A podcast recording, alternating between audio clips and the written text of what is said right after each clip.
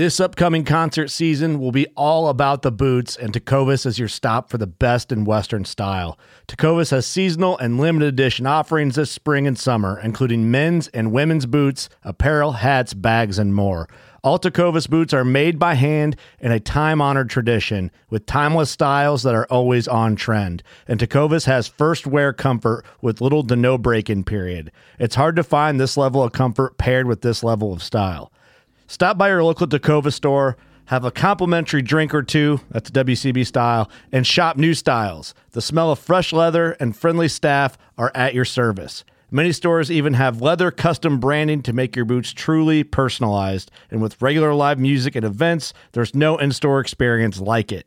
If you can't make it into a store, just visit tecovas.com. That's T E C O V A S.com. They offer free shipping on all boots, as well as free returns and exchanges, and ship right to your door. Go to tecovas.com and find your new favorite pair of boots today.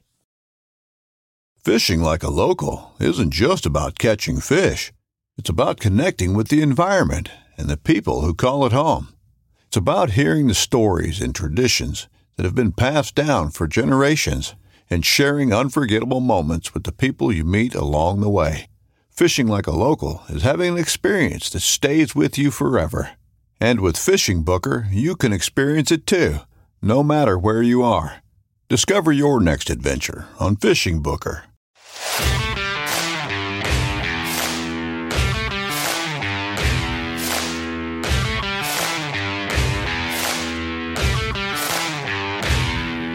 Welcome to the Elk Shape Podcast with me, Dan the Fitness Man, your host. Welcome to season five. Here we go.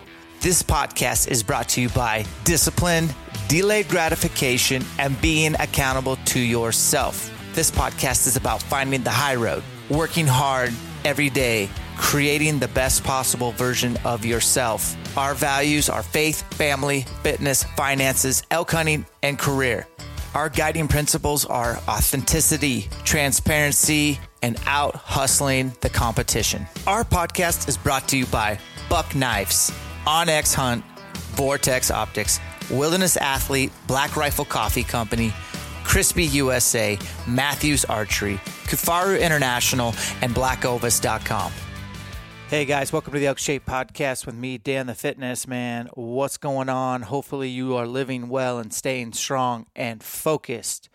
Off season, man, it's a long one, especially if you're an elk hunter exclusively. You just you got to put it in the work, stay on your grind. I want to talk about today's podcast. We're going to sit down with Alex Miller. He attended an elk shape camp in 2020. He's got two elk seasons under his belt now. We're going to sit down and kind of do some after action report answer some of his specific questions. I think you will get a lot out of this because you may have some of the questions that he has. And overall alex is just salt of the earth kind of human being. Um, before we get into that let's do some q and a's from instagram. Let's cover some frequently asked questions address comments that i get uh, on youtube as well as address messages that i get on instagram. This is a great platform to bend your ear and to put it all out there. So let's talk about the Floyd Lee, New Mexico thing. If you never heard that podcast, never saw the episode on YouTube, don't worry about it. But I'm not going to go back over it because I feel like I've beat it to death. But everyone wants to know. So what happened? I don't know. I never followed up with the Fish and Game guy after I got home. I got busy and honestly don't care. I knew that I was doing my part by filming a fake security guard kick us off public land that we had every right to be there. We did leave. I was cool about it. I wasn't even mean to the guy. Probably if I didn't have a cameraman, I would have been way meaner. But I knew it was uh, being filmed, and so I was very cordial and nice. And we went the next day to town, called Fish and Game, talked to the officer. He said, "Send me a pen," and then he looked it up and he said, let me check with the land commission. And then he called us back and said, You have every right to hunt there. That is public land. Nobody has a lease at all on that state land. So the folks from whatever entity that were kicking us off and the other hunters and telling us that we couldn't be there, it was private property, and to go check with Floyd Lee, that was all BS. they were trying to keep us off public land because they had clients that they wanted to hunt the same elk. Uh, the guy in the video, the security guard, dude passed away. Like he died in December 2021 of COVID. He's not going to get a charge because he's not alive anymore. All I know is that a bunch of people saw the video, like over a hundred thousand views, and we handled it as best as we could. People were making comments like, "You should have gone back there and hunted." Uh, maybe I should have, but I tell you what, I didn't want the drama. So, as far as the second follow up video to that, where I shot a bull, I already talked about it on this podcast, but yeah, I shot the bull 67 yards or something like that. I can't remember the exact yardage, but the bull moved when the string broke. And so the arrow looks like it goes into his guts. It doesn't. He turned so sharply that it went into probably through the liver and definitely got lung, one lung for sure. And then the broadhead broke off inside of him. I only had one hole, but he was bleeding mostly out of his mouth, which means lungs. And I probably pierced his pleural cavity, his diaphragm. So we had lung blood all over the place, crazy blood trail, and it didn't dry up. We stayed on it until it got dark. We backed out, came back the next day, and then we couldn't find really that much blood. And then when we finally found some, we needed to get Hunter to the airport. Hindsight was we should have just said, screw it, Hunter, let's just stay an extra day and find this dead bull. But we tried to get him to the airport on time and he missed his flight. I have a friend who lives down there and I send him all my tracks and the pins. He's going to go look for that bull and see if it died. Tell you what, you can, um, on, on YouTube, there's some really terrible comments that uh, I'm a shitty shot or I should have taken that shot. That shot is one I would take all day, every day that's in my effective range. The bull move. Bulls can move if they're at 20 yards, 25 yards, 30 yards. They can move, they can spin, they can react. That bull was just moving on his own. And I wish the shot had broken about a half second earlier because if you slow down the footage, which we've done in post and really looked at it, the thing was headed right for his heart.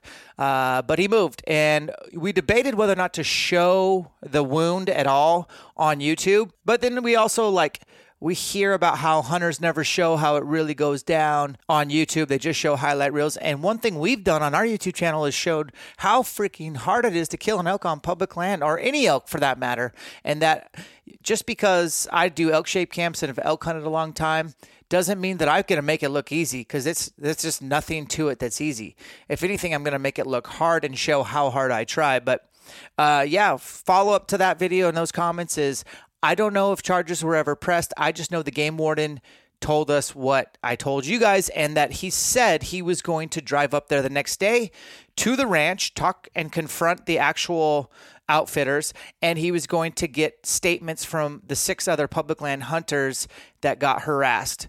Uh, to me, it's a black and white hunter harassment charges, but uh, we'll see. The bottom line is, though, people saw it and it's on their radar, and that's good because maybe those guys won't do that to other people.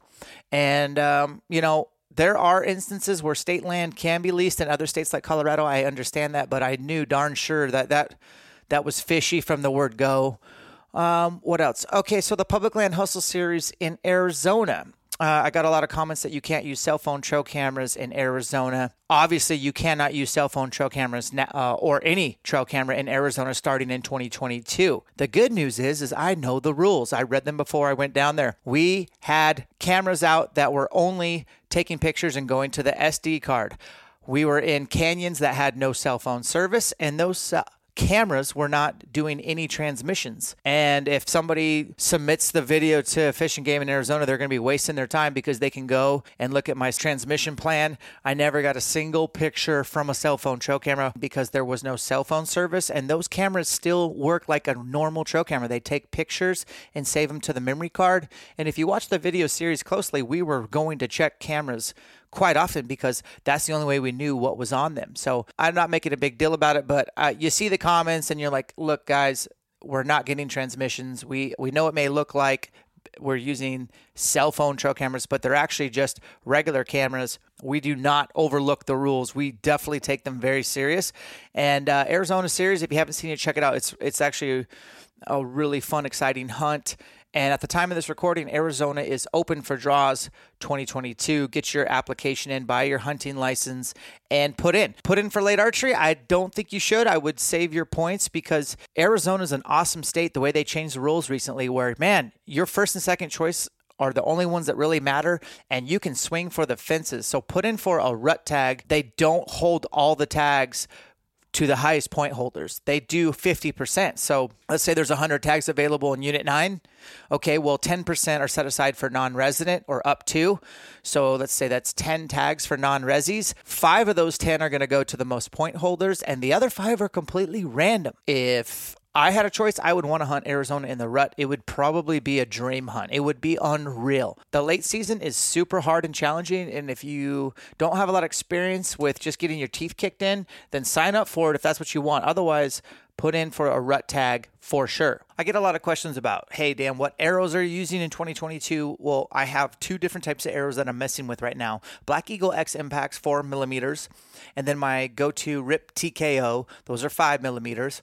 I've used Easton Axis in the past, and those are really good arrows and they're hard hitting, but um, they're all real good and different strokes for different folks. I do like the four mil in the sense of I think it does penetrate a little bit better or hits a little bit harder. It's a little more resistant to wind, um, so it's a really good tack arrow. Uh, the TKOs have been really good to me as well. I haven't decided what I'm going to use this year, but I'm tinkering with both. Let's tackle some of your guys' Instagram questions. I put on stories, hey, ask me anything.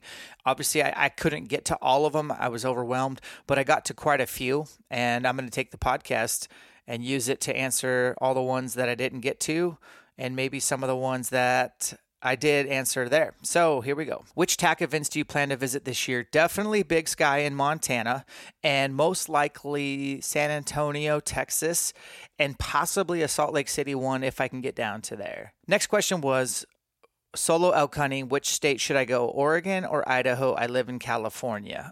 Either's fine. I think Western Oregon is over the counter, which is awesome. And you can go chase roosies, and I think you'll have a good chance of getting into elk, and they bugle pretty early there. Uh, Idaho, you probably already missed the boat. You better have a tag by now. Uh, and we talk about this on the upcoming podcast. This guy says he's a smaller guy, 5'5, 150. What size of dirt bike would I recommend? He's never owned one. I would get a 200, a 250, uh, somewhere in there. Four stroke, air cooled is my preference for hunting. If you're looking for having fun, then look at KTM's and maybe get like a, a KTM 300 or something. But uh, that's what I would do. Thoughts on the new predator hunting legislation happening across a few states? Well, listen, this isn't new. This happens every year. And so that's why you should probably invest in Sportsman's Alliance they're always fighting these cases in courts and litigation and researching and things like that.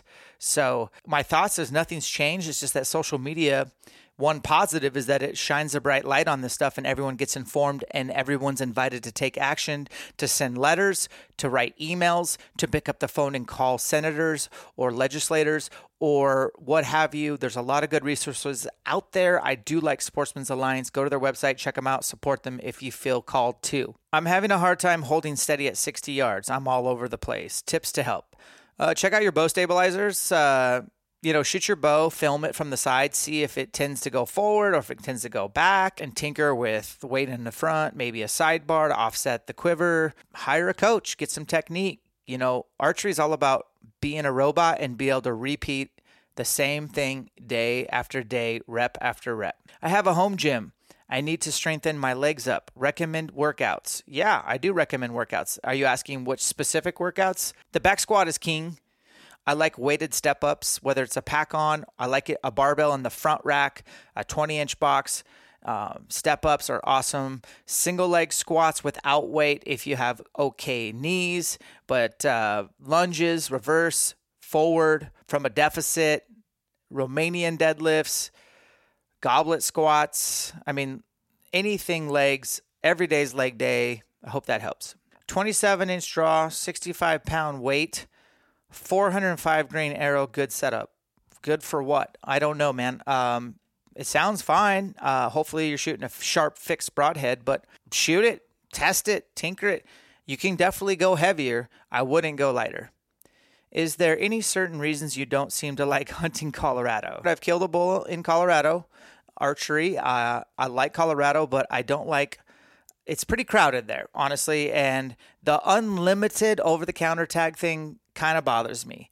I'd rather see more like one point to participate, kind of bring down the crowding, but competition brings out the best of ev- in everyone. The bottom line is I have to drive past a lot of elk to hunt Colorado. And so it's not that special of a place for me. And I'm building points in Colorado. I'm like 16 points deep. I'm trying to draw something decent. Although in the early days, I, I had my eyes on the northwest corner, and then I dropped down to unit 76 and then I dropped down to unit 49. And because of point creep, that's where a lot of people with more points than me give up and try to go for an easier unit to draw. It makes it so my points are almost worthless. I got to just play the long game, let people draw out or die, and I'll get my chance. When can I shoot with you and the boys? Anytime, buddy. Anytime. Just send me a message on Instagram. We shoot quite often. What do you do if your archery shop treats your bow like a piece of beep and doesn't set it up right? Learn how to set up your own equipment. That's what I would do. Buy a bow press, get on the interwebs, start working on your own equipment, and you're going to screw it up and you're going to run into things that you can't fix.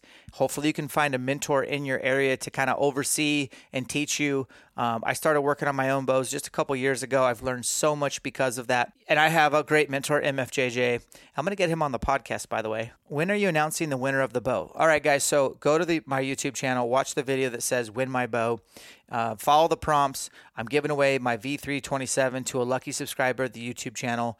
I want to obviously get more subscribers. We're getting close to 50,000, but more importantly, I want to give that bow to somebody deserving. It's super free to enter. Uh, check that out. We're going to give it away in a couple weeks. Uh, we had at least 1,200 people enter the first day, so it's not like uh, it's going to be a completely random draw. But um, follow the prompts, go to the YouTube, check it out, and hopefully somebody, hopefully the right person wins the bow. That's what I want to see. Running versus backpack training for the mountains, which has best carryover in your opinion? Do you run when you're hunting? Maybe you do, but I don't. I would say backpack training is greater than running. Uh, running is pretty hard on your joints, especially the older you get. I actually enjoy running.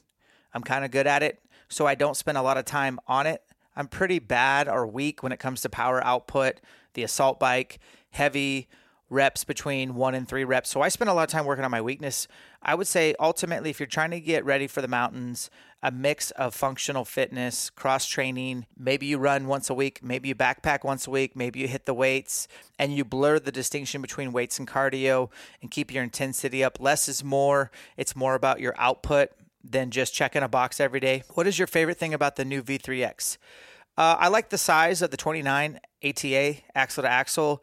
Uh, I like how everything is pretty much streamlined. You can run a sight through the middle of the riser. The low pro quiver fits super tight. Uh, the bow just balances really well. It's the best Mathews I've shot, and I'm not just saying that.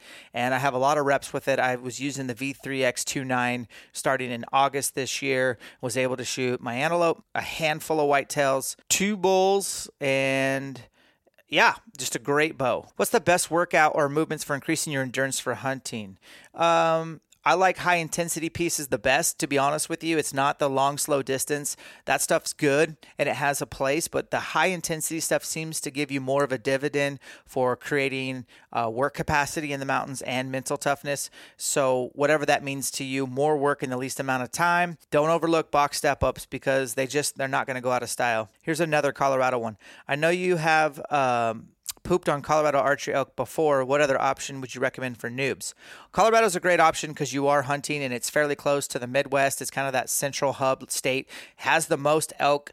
Um, doesn't have a ton of wolves yet, but that that's number is going to go up. Obviously, other good states would be like Utah has great over-the-counter elk hunting. Some of those are cow and spike only uh, in premier units, but you're going to hear bugling and study elk and get a great experience. Western Oregon is still over-the-counter. Idaho technically still is over-the-counter. Arizona will have some over-the-counter options, believe it or not, but they're not that good of hunts.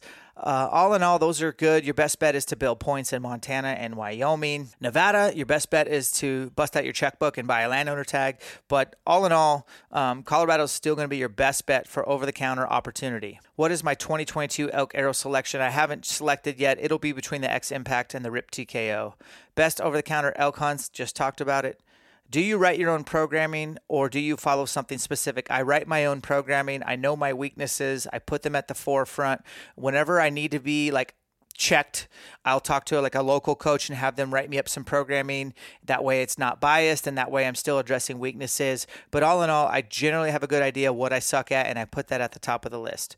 Why Mathews over Hoyt? Hoyt's great. I obviously shot with them for several years. They're a great company. I love the people there. Um, I really like Evan Williams. He's a actually a friend of mine. Um, Jeremy Eldridge. I love him. He's a great human being. But Mathews just gets elk shape, man. They understand what I'm doing. They support what I'm doing.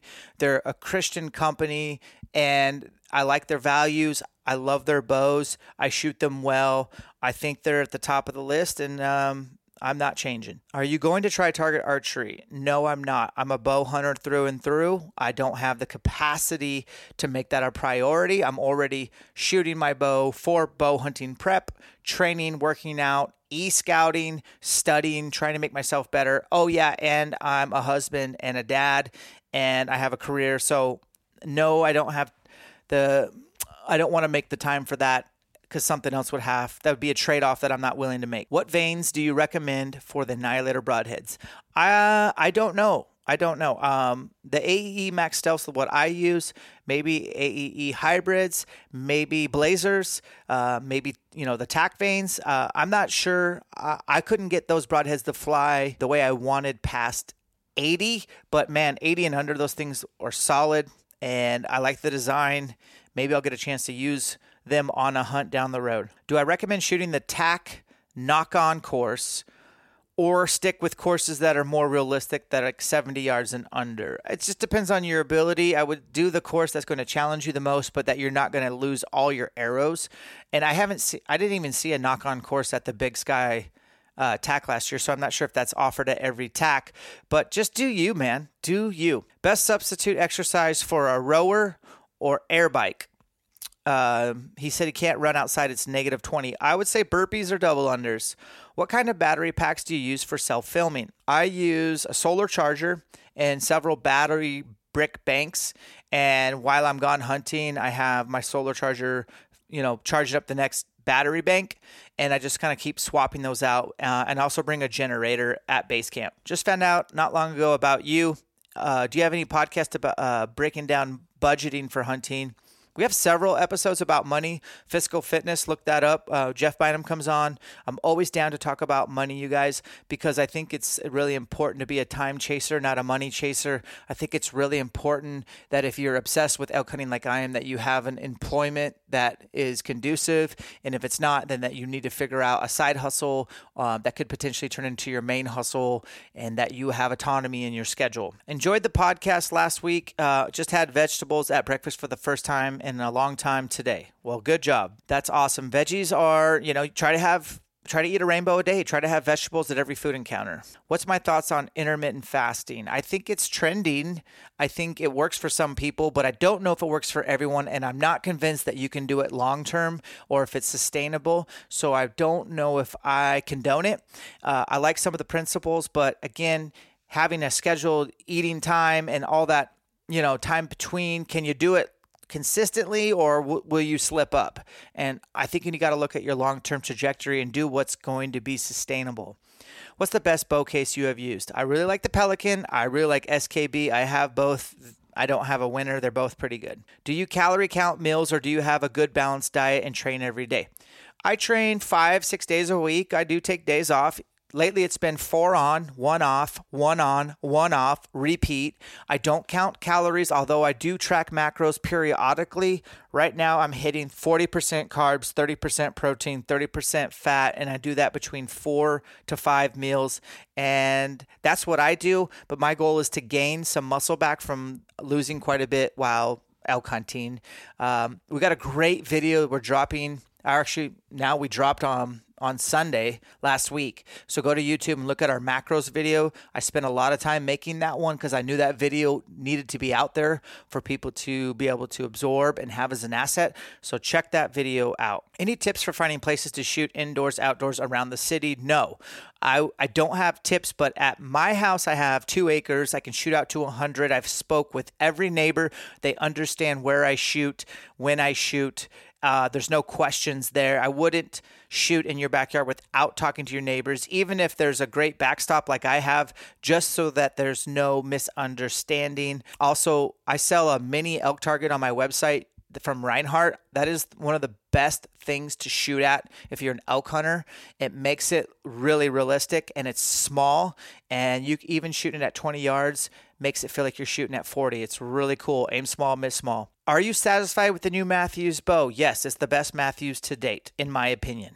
The best way to improve mobility without devil yoga. Oh man, that is a great question. There's a really good app called GoWOD.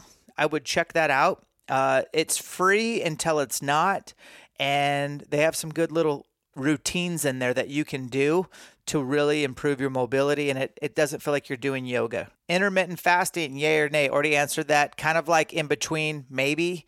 Uh, if it work, if it makes sense, and if it's sustainable, is buying the new Mathews worth the investment long term? Uh, I don't know what you currently are shooting. I don't see this bow going out of style anytime soon. And I see more archery accessory manufacturers adjusting to this new technology of the bridge lock. So, yeah, I think it's a good investment uh, as long as you pay cash, you don't go into debt, and that you have your priorities in check. What's your daily diet usually consist of week and weekend? So, for breakfast, I usually have about a cup and a half of cooked oatmeal with three egg whites and two eggs scrambled on top with about a quarter cup of milk and a little bit of honey or brown sugar.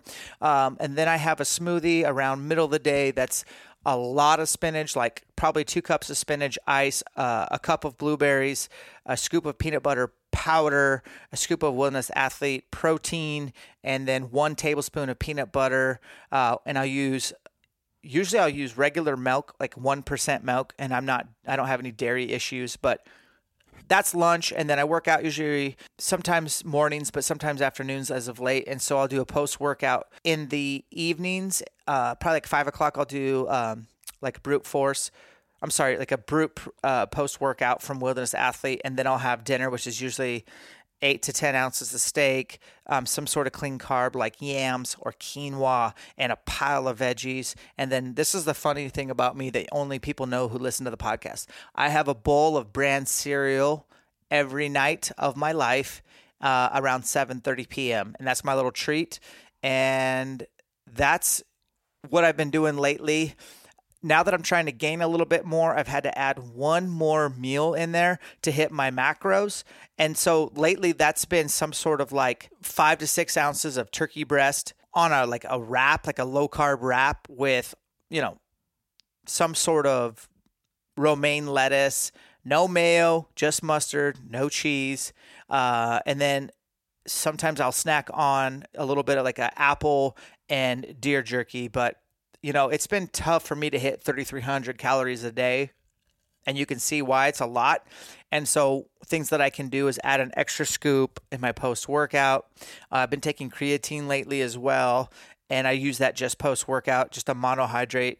And that's what I do. I just purchased your Elk Shape workout. Thank you for creating a program like this. That's awesome, man. I do I do have programs 20 for 20, 30 day dumbbell, sandbag, 30 day abs, uh, 21 days elk shape, 90 days of freedom. And I got this new program that I've been working on. I wrote it about a month ago, but I wanted to film and test every workout. So I'm like halfway. I got oh, 15 more to film.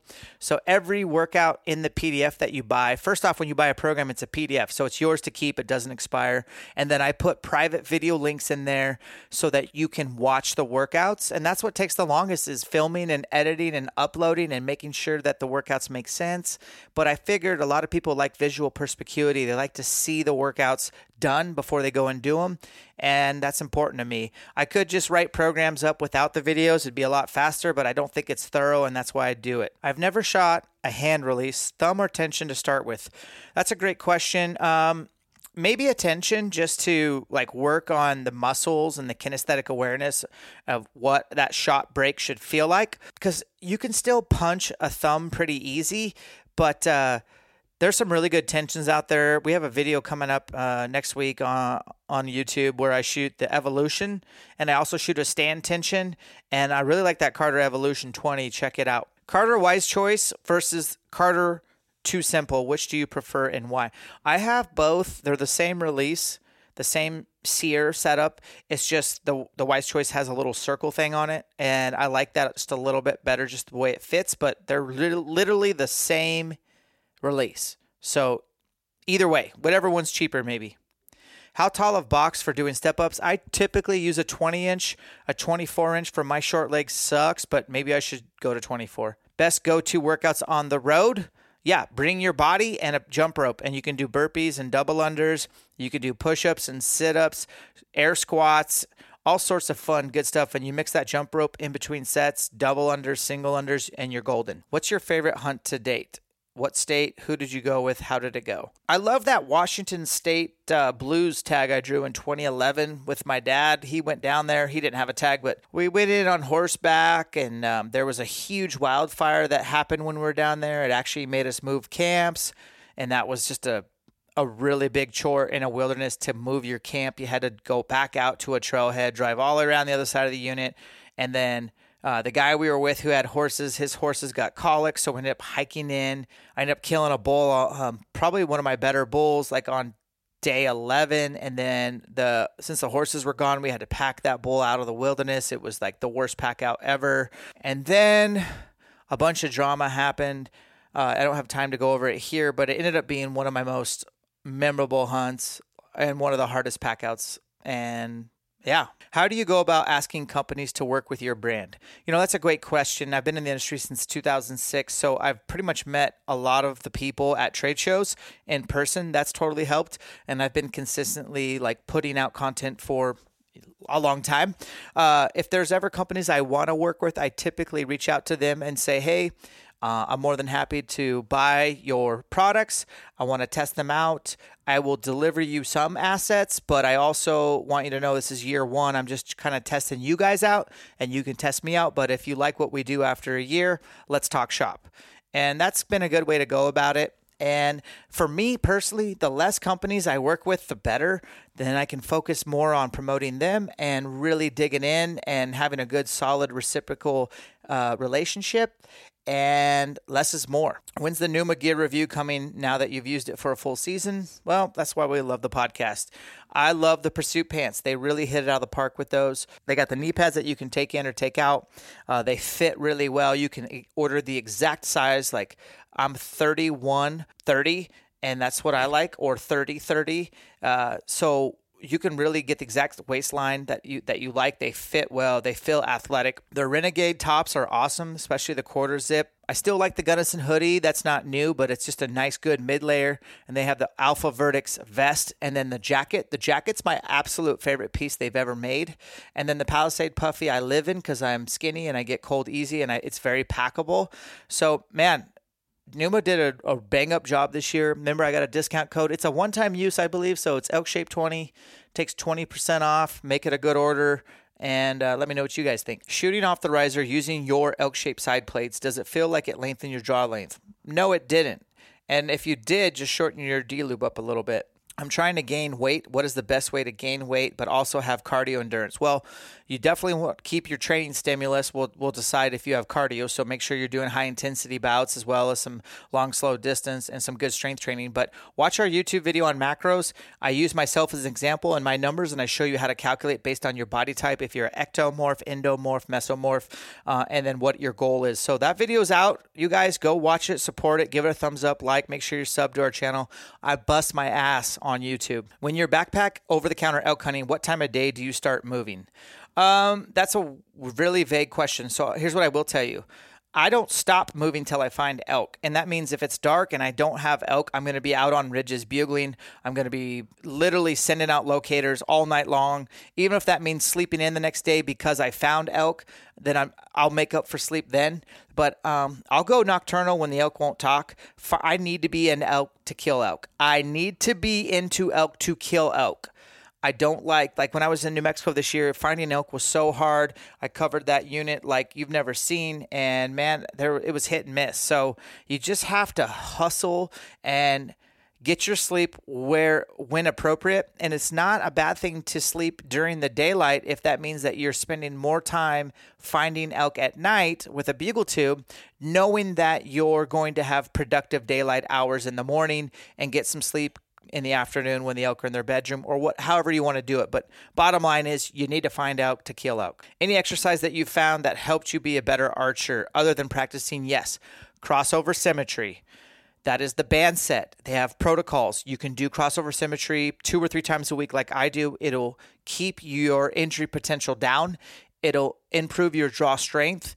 It'll keep your shoulders very sturdy. And I have a discount code. It is Elk Shape. It takes 20% off. Go check out Crossover Symmetry. Get a halo band as well for your hips. That'll help prevent knee pain. And it comes with a lot of tutorials on how to use them. Super user friendly. And you can travel with your Crossover Symmetry set and that's a great thing to set up anywhere in a hotel, wherever that you are, and take care of your shoulders. Last but not least, do you focus on strength or hypertrophy? This far out from elk season, I never focus on hypertrophy. I don't care about having giant round muscle bellies. I don't care about rep ranges of 9 to 12 with time under tension. I don't care about having big arms. I care about having the strong, powerful muscles that are exposed to several different training modalities and durations. I want to be good in that power zone and that I want to be good in that intermediate zone. I want to be really good in that endurance zone. So you have to like hit it from all different angles. I don't chase aesthetics, I chase performance.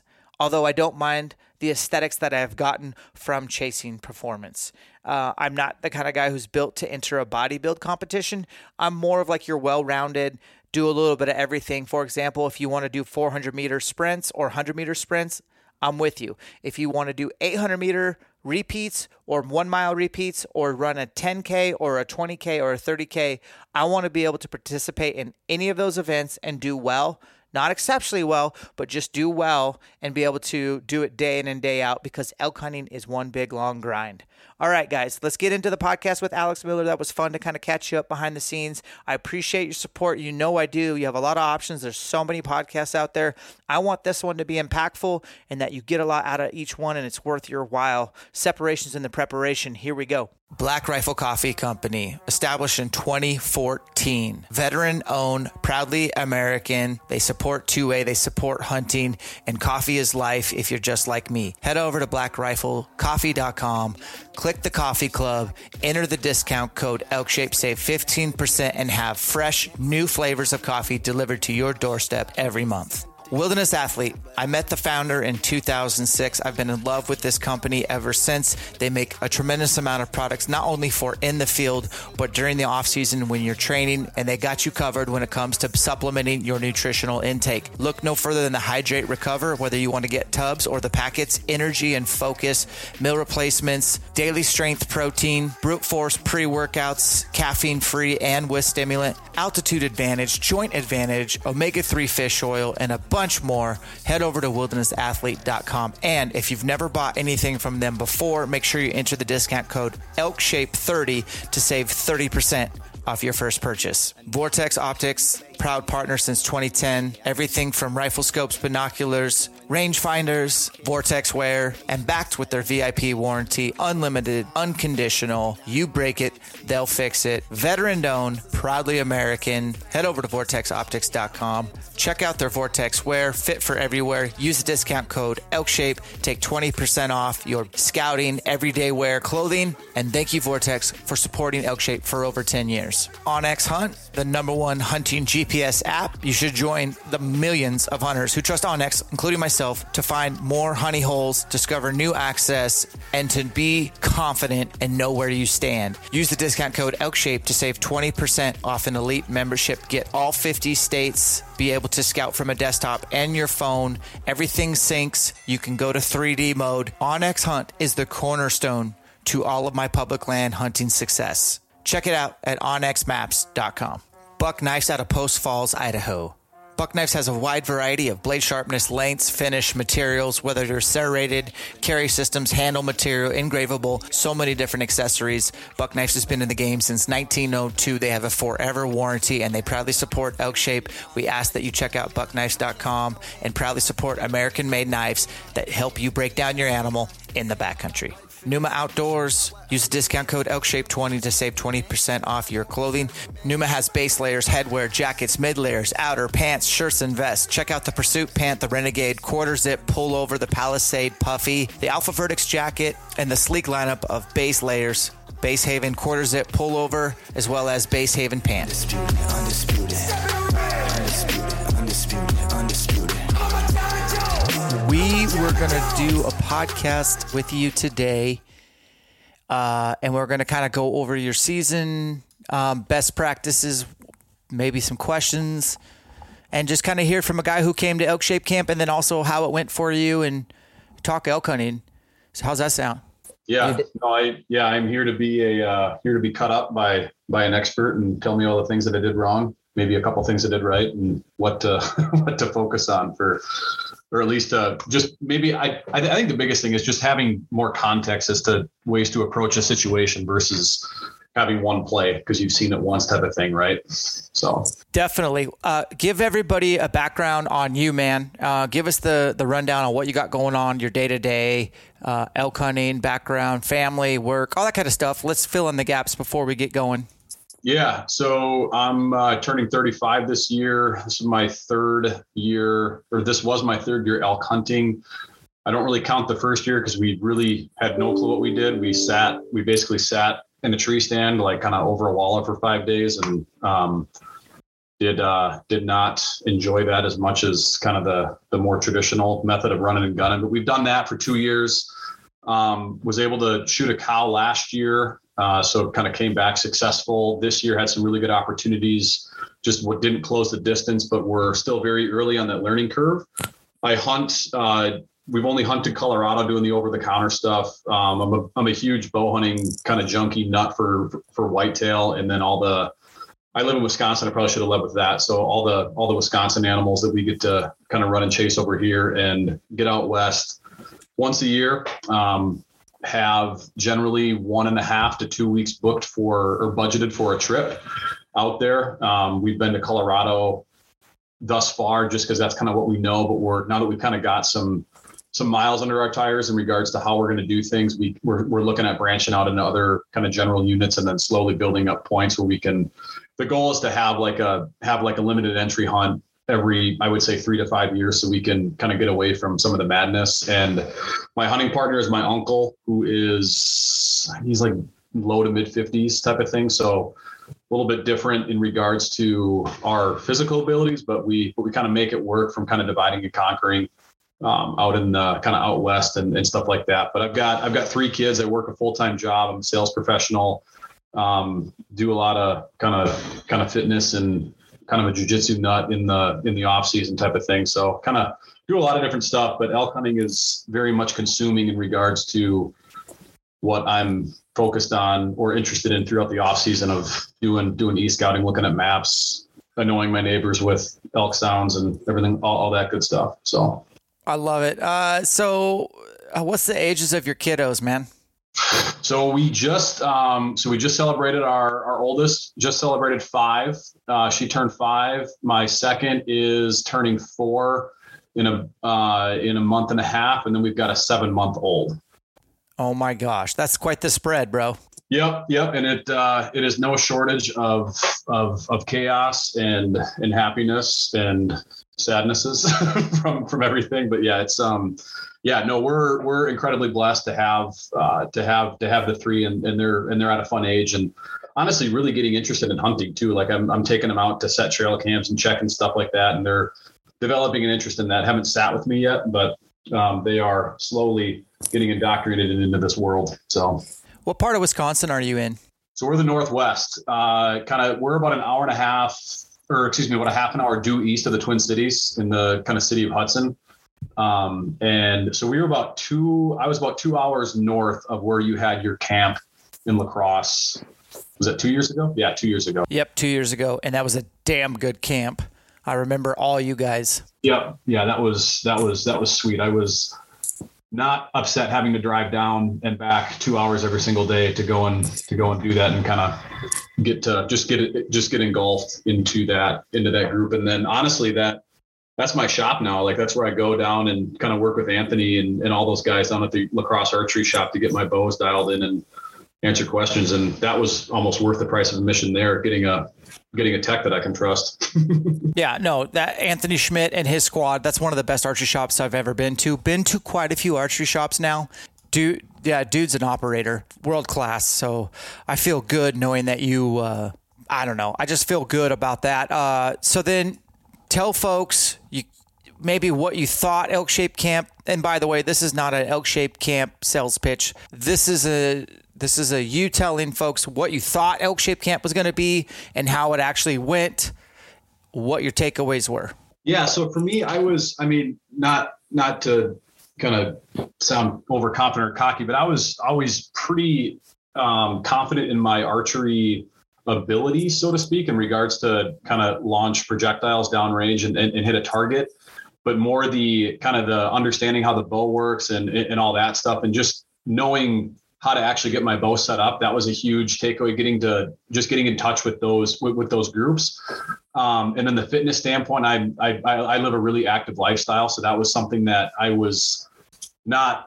I was I was going to this to to just accelerate the learning curve of the elk knowledge. Be be in a room with you, Jason, and then because it was just you two, and then and then Bynum who um, has a ton of knowledge to draw on too, type of thing. But the to get that knowledge and be able to just kind of be in the presence of of that and kind of soak in as much as we can and then kind of learn how to learn right? Like you learn i kind of compared it to a or kind of think about it all college. College does not teach you how to do a job it teaches you how to learn how to do a job and that's yeah. how i treat that where it like i was able to kind of figure out where my time is going to be best spent from a um, from like a knowledge prep standpoint from a shooting prep and, and, and, and like and also be exposed. Like i was I was not a I had never done a CrossFit type of workout until until that and like pardon my language, but holy shit, that that exposed me a little bit and then got me doing a lot of different things type of stuff. And then also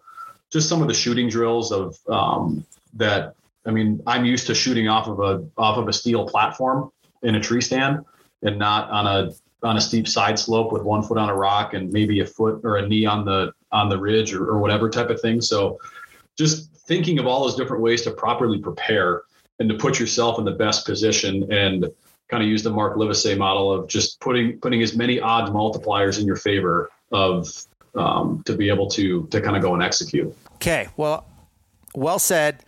I agree. Everybody's out outcome from camp's a little different.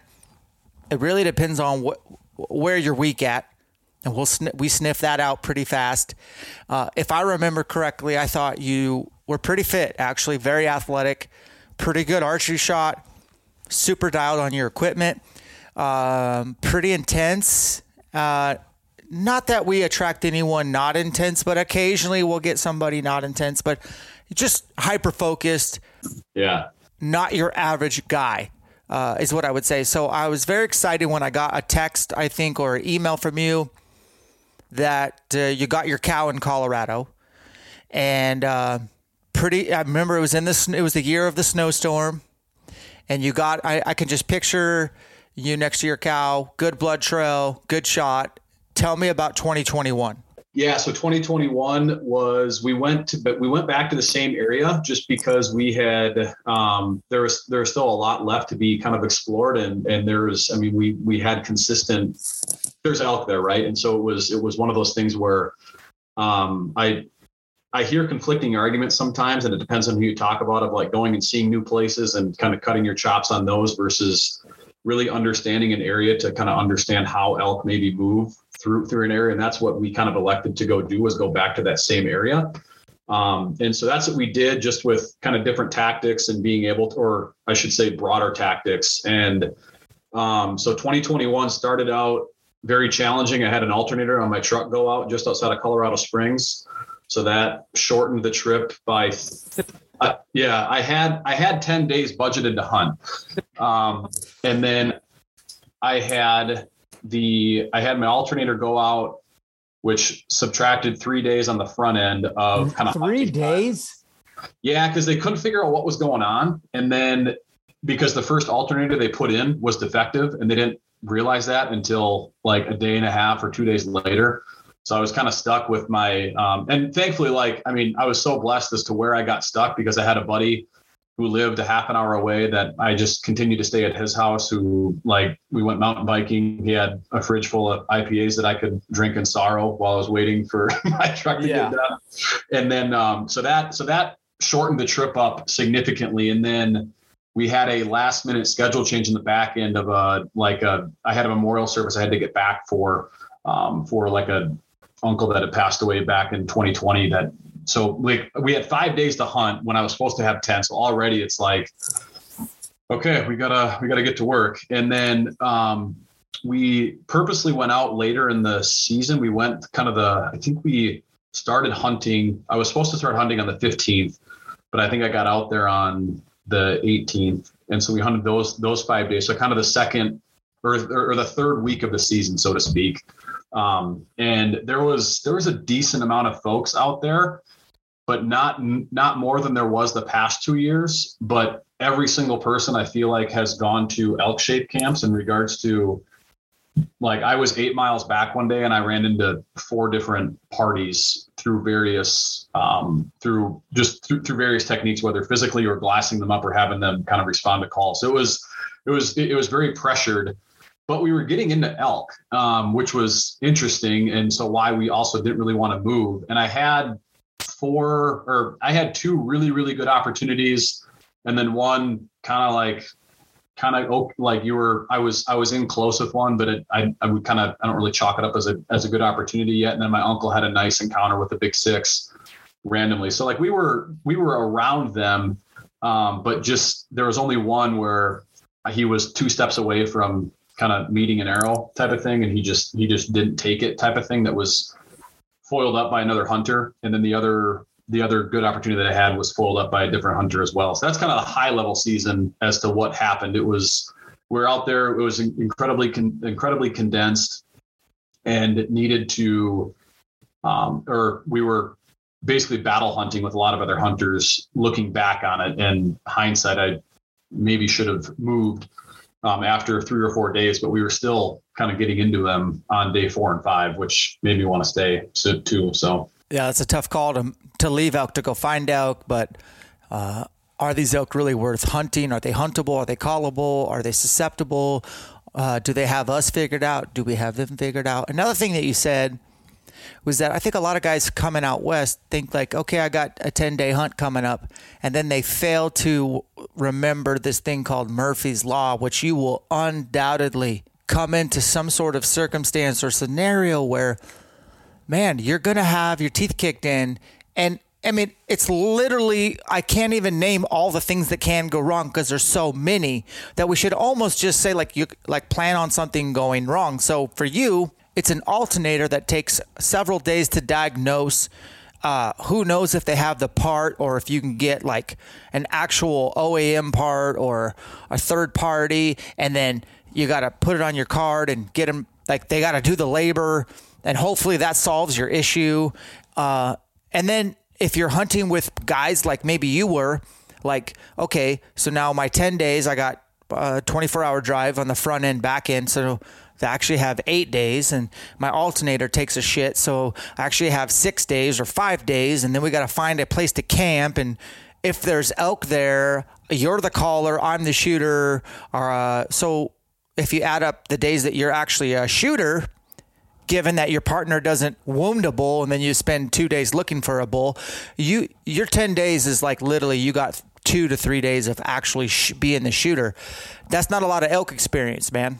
No, and that was something that, and that was something that was kind of that was revealed to me when when I was when, when you were kind of going through that exact scenario in a, a couple of years ago at, at camp. And, and, so the way that we hunt now is we is is we split up, we divide and conquer. My uncle and I, just because I'm I'm able to put on a lot more miles than he is, um, and and I and so we we we divide and conquer, and then when we when we find something, the goal is to like, all right, we've located them over here. Let's let's team up and and and and, and do that. So we have or just move in by yourself if you're if you want to go do that. So we so we limit that, and then also too we drive out there separately just in case like someone trucks someone's truck really really takes a crap and it just doesn't work at all.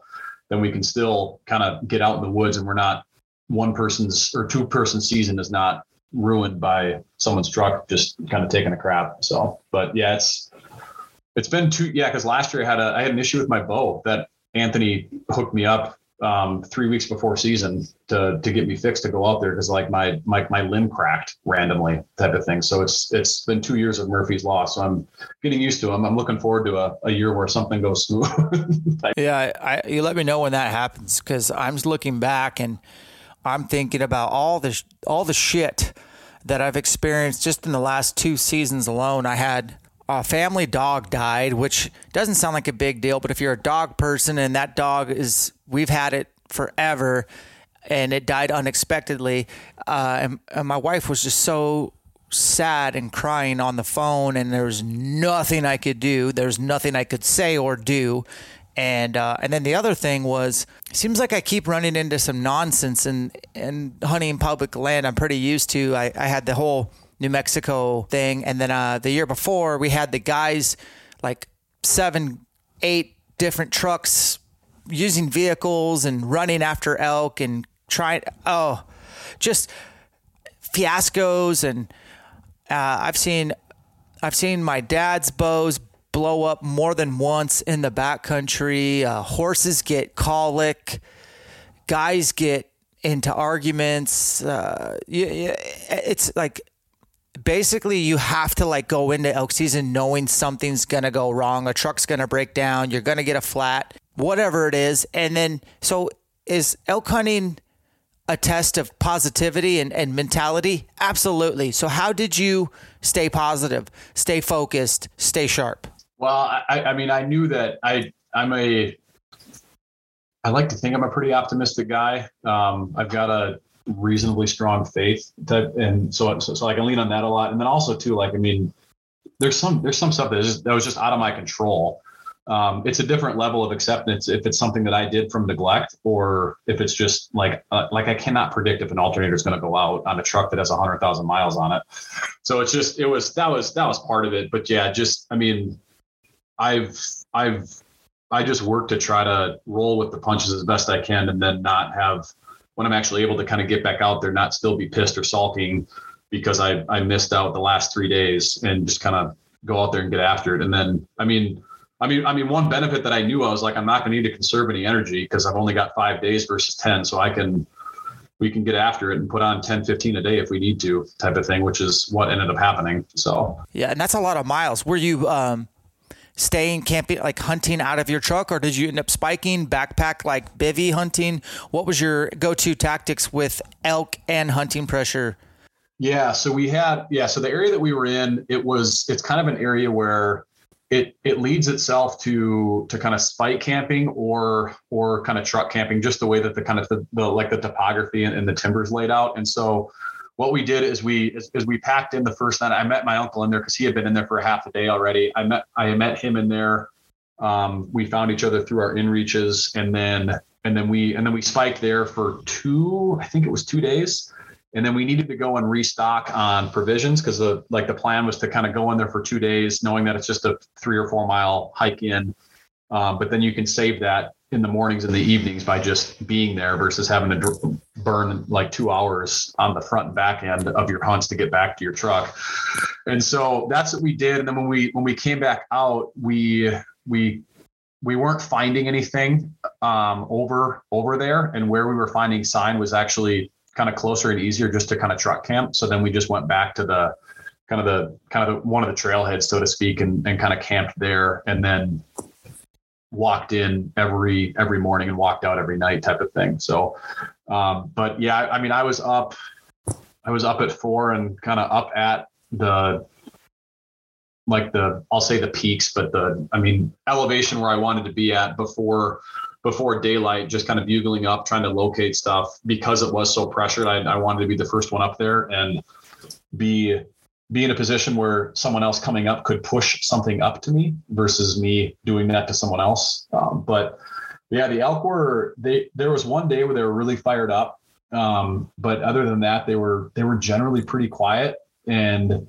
um, the there was the two the the two really good encounters I had was on that one day where they were vocal because I was able to locate two of them and then one of them was one of them was foiled by a different hunter, or at least this one I'm assuming is happening because I was I was working them for I was working a bull that had cows for five ten minutes. I was I I heard him. I I moved in to what I had guessed was 75 ish yards away because I could hear him and his cows kind of mulling around and, and and making noises. And then I I pulled out the Joel Turner playbook and gave the bull calling cows bugle and started to interact with him and then he ended up barking at me and I barked back and then there was nothing and then I saw a hunter coming in from the upwind side. So oh. I'm guessing what happened is he he heard what was going on, came in to see what was going on as well, thinking it was maybe two elk or just to to kind of get a shot at at the bull I was working, and then he ended up spooking them. So that was the that was the first or that was one of them that I I kind of chalked that one up as just kind of the joys of public land hunting and and in like an unlimited unit for Colorado where there's just a ton of people type of thing because that's gonna that's gonna happen. But like I mean, he wasn't super amped up about about the the bulls calling cows. So I don't know how many. I don't know if you use that tactic a lot, but like if that's something that doesn't work initially, because that was my expe- uh, expectation, so to speak, from hearing him, hearing Joel speak from your other seminars um, that I've picked up from the from the collective. But it's it seems like a if you're getting close enough and he's got cows and you give that to him, that's one of those things where generally it's he's on a he's on a line coming to get you type of thing. And am I interpreting that wrong? Um, so Joel sells that really well, and I and I and I make fun of Joel to his face about that, just so you know. And I'm like, Joel, the way you sell that is like this is guaranteed to work, you know, every time. And for those that don't know, Joel's tactic is to not make cow sounds. Yep, only calves. Yep. Only calves calls. He thinks that cow elk, the way he sells it, is that cow elk are like other women and they're just real bitchy. They don't like other women. And so if you make a cow, the cows that are with the bull are not going to want him to go over there. And they certainly are not going to want to go over there. And then he makes the analogy that bulls are just little horny pedophiles that if you make calf calls, uh, they can't help themselves to come over and check out this 18 year old hot girl or whatever that is. And that may be true, but I, I, certainly haven't experienced that very much. And then the bull calling cow sound. I need, do I have a bugle tube in my office?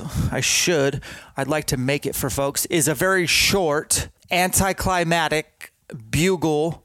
Usually has kind of um, it's got a buzz like a lip ball at the end type of thing. When I make it, it I just lip ball. I just lip. I go right into lip ball into a high note, and it's a very very short, like one third of a locator bugle. It's a very short. Like I said, anticlimactic is the best word. And it's him talking to his cows. And you'll hear that if you've been in with elk before. And the premise of this strategy is to you get him interested with the calf calls. Hopefully he answers.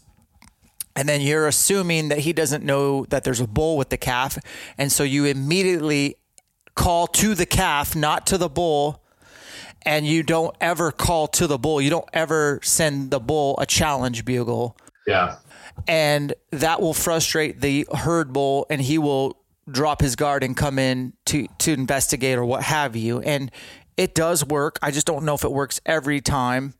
Um, but it sounds like you were in terrain topography that is timbered, where there binoculars, spotting scopes, watching the elk. That's not that's not a tactic that's viable. You have to vocalize to get them to come into your position. Is that correct? Yeah, from the from all the areas that it's it's all heavily heavily timbered, um, of kind of dark timber and then aspens, kind of kind of woven throughout. There's not a lot of there's some open hillsides, and if you wanted to glass them, you're basically choosing. I'm going to glass this hillside, which isn't that big, and to and and I could be wrong, but like to me, it just hasn't sounded like a like an efficient use of time of it's no different than me sitting over a wallow because I'm only looking at this hillside because that's all I can see. Everything else is everything else is timbered type of thing. So it's it's been the way that we've located them has been through vocalizations or going to areas that we think they should be or we know they've been in the past and looking for fresh sign, looking for fresh poop and kind of where they've been bedded, which which we found, but it was all all, all that stuff seemed to be not super fresh from from like the from the scat and everything like that um, just because I, I think they get pushed around quite a bit from the different hunters. But but yeah, that's um, and, and one thing I didn't do with this specific opportunity is that I didn't give any calf sounds because I located him and then shut up, and then he kept talking to his cows.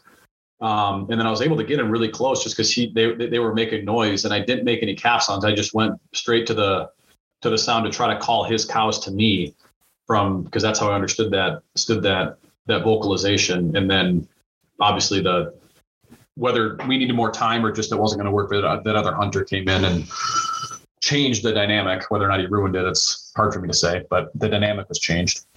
Yeah. So you didn't introduce a calf call. You heard him talking to his cows, so you were able to move in close without giving away, without showing your cards, which is like I'm on board with everything you're saying. And then once you got in tight, you introduced a bull talking to his cows, correct?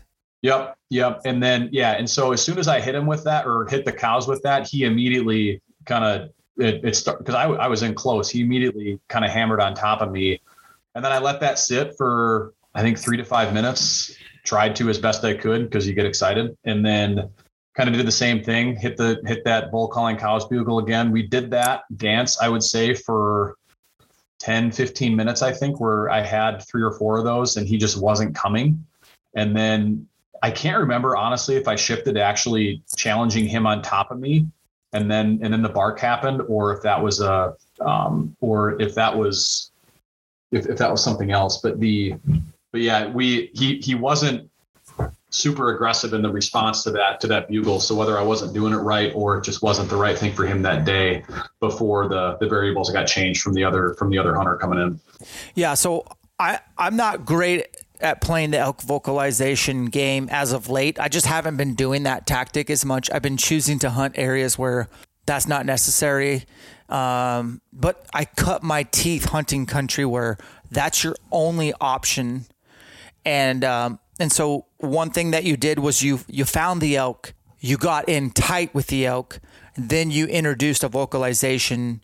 And and and fishing is probably one of the better analogies which I don't fish, but you threw out a cast and it sounds like he didn't bite as hard. And I would encourage you to be more chameleon like and then change to a new tactic try raking only um, try the calf call, try the cow call, try the herd gathering cow call. Like uh, uh, there is a difference in in the pitch and tone. Uh, you could try an, a buzzing estrus cow call, but cows talk a lot. They really do. If you, I learned that again. Like this year, the way I hunted was not making vocalizations. I bubble hunt, where I I find the elk to bugle like you did, and I get in close, and then I don't press it. I don't I don't introduce sounds. I just try to get the wind right and I try to shadow the herd.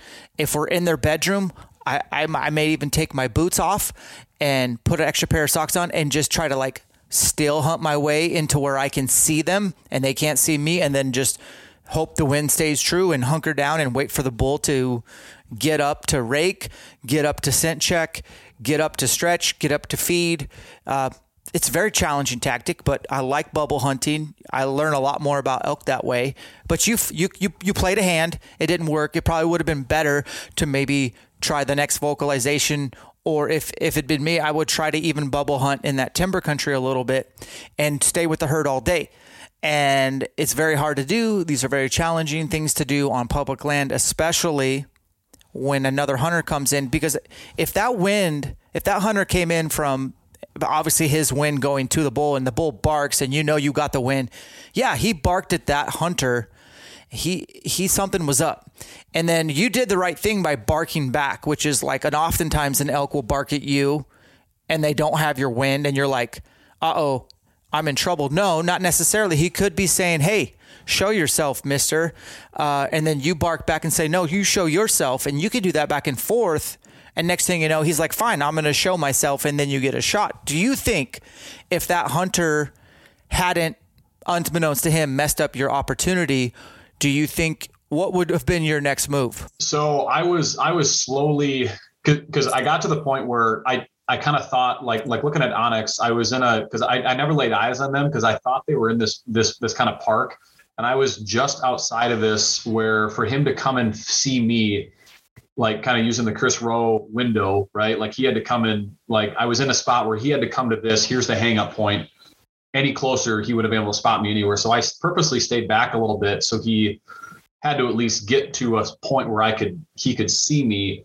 And then, but like had this, had I had more time, I just would have kept on working my way up because I mean the win was great. It was such a fantastic win. That's why I knew that he didn't win me um, or very confident he would win me. But I, I mean, I would have kept working up, and then likely would have because I called a, a big one in for my uncle last year, doing a lot of raking. So that's something that I was that I that I enjoyed doing.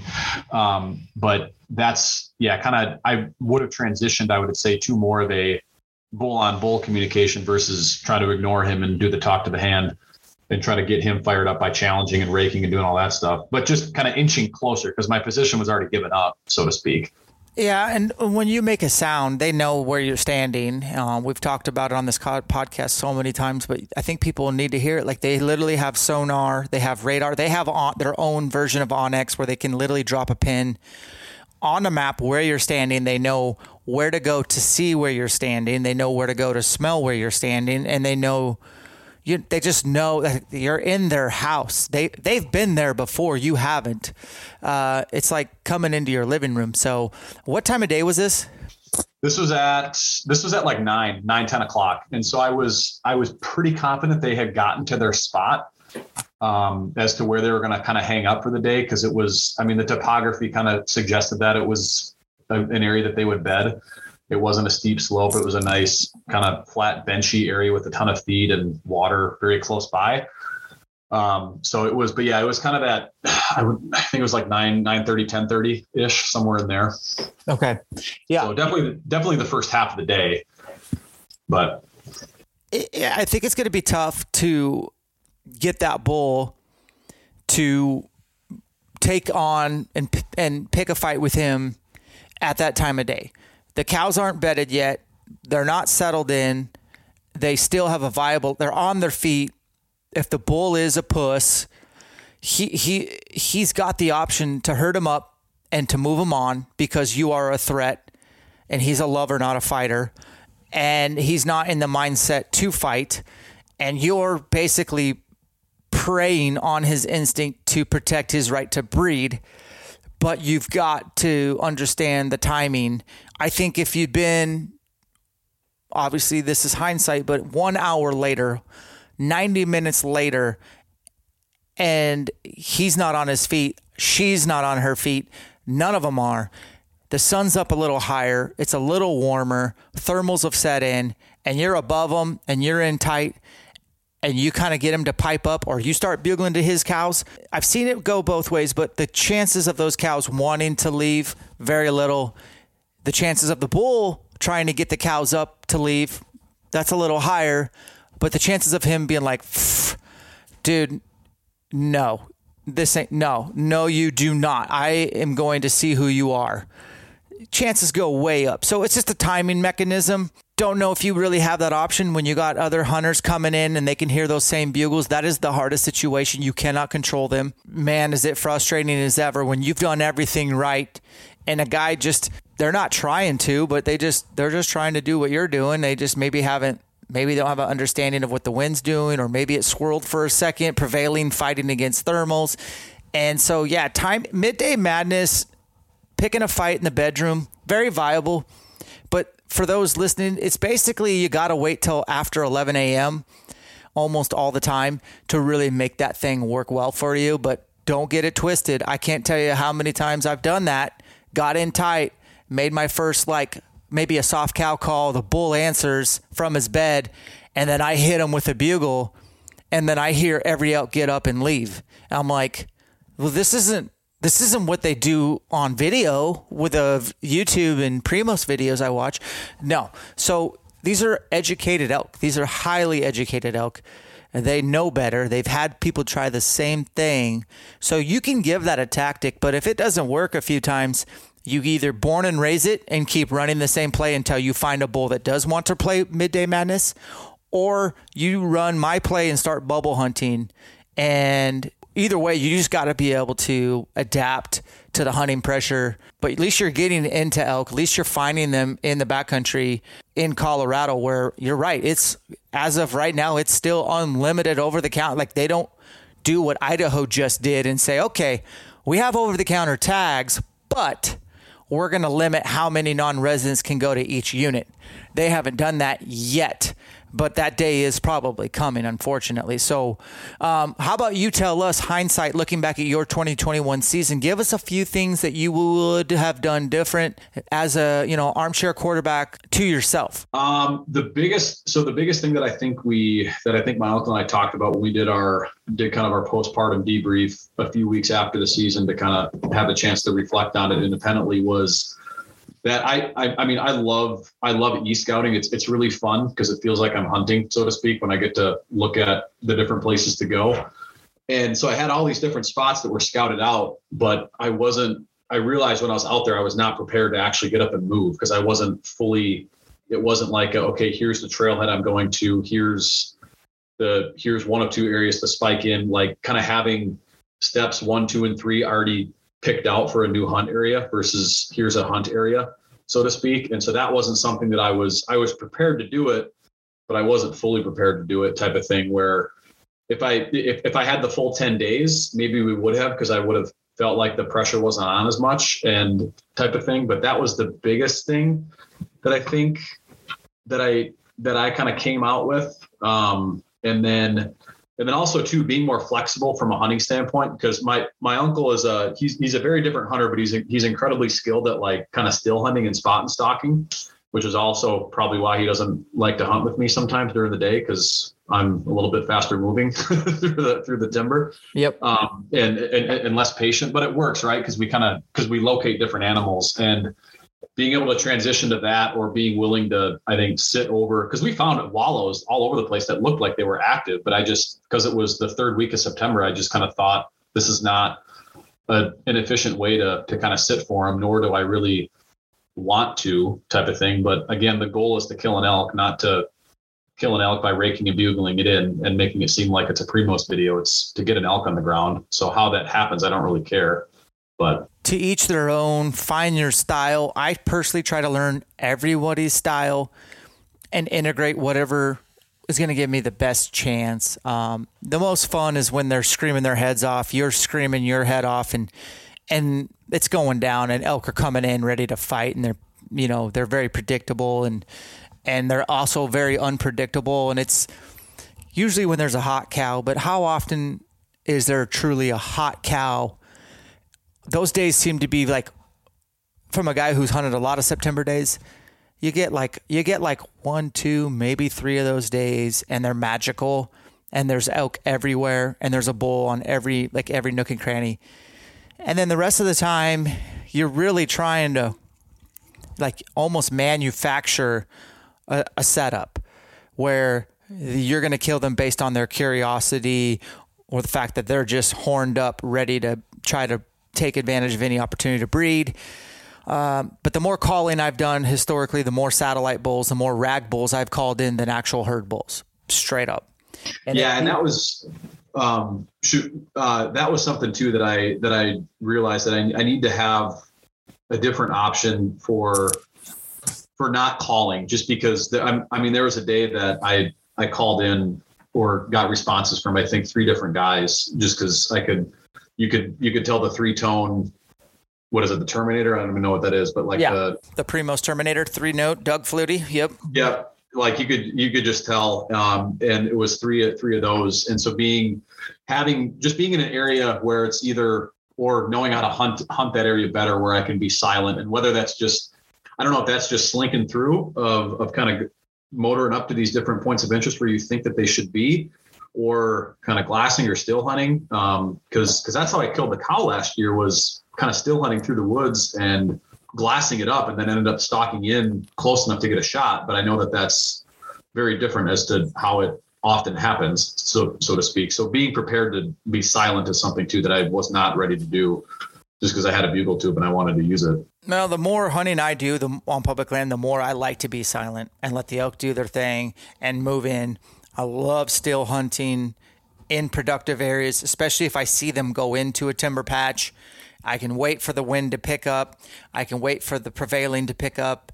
I can take boots off and put stocking feet on or, or double socks, and I can still hunt, take a step glass, especially if it's mature timber where I can see out to 100 plus yards.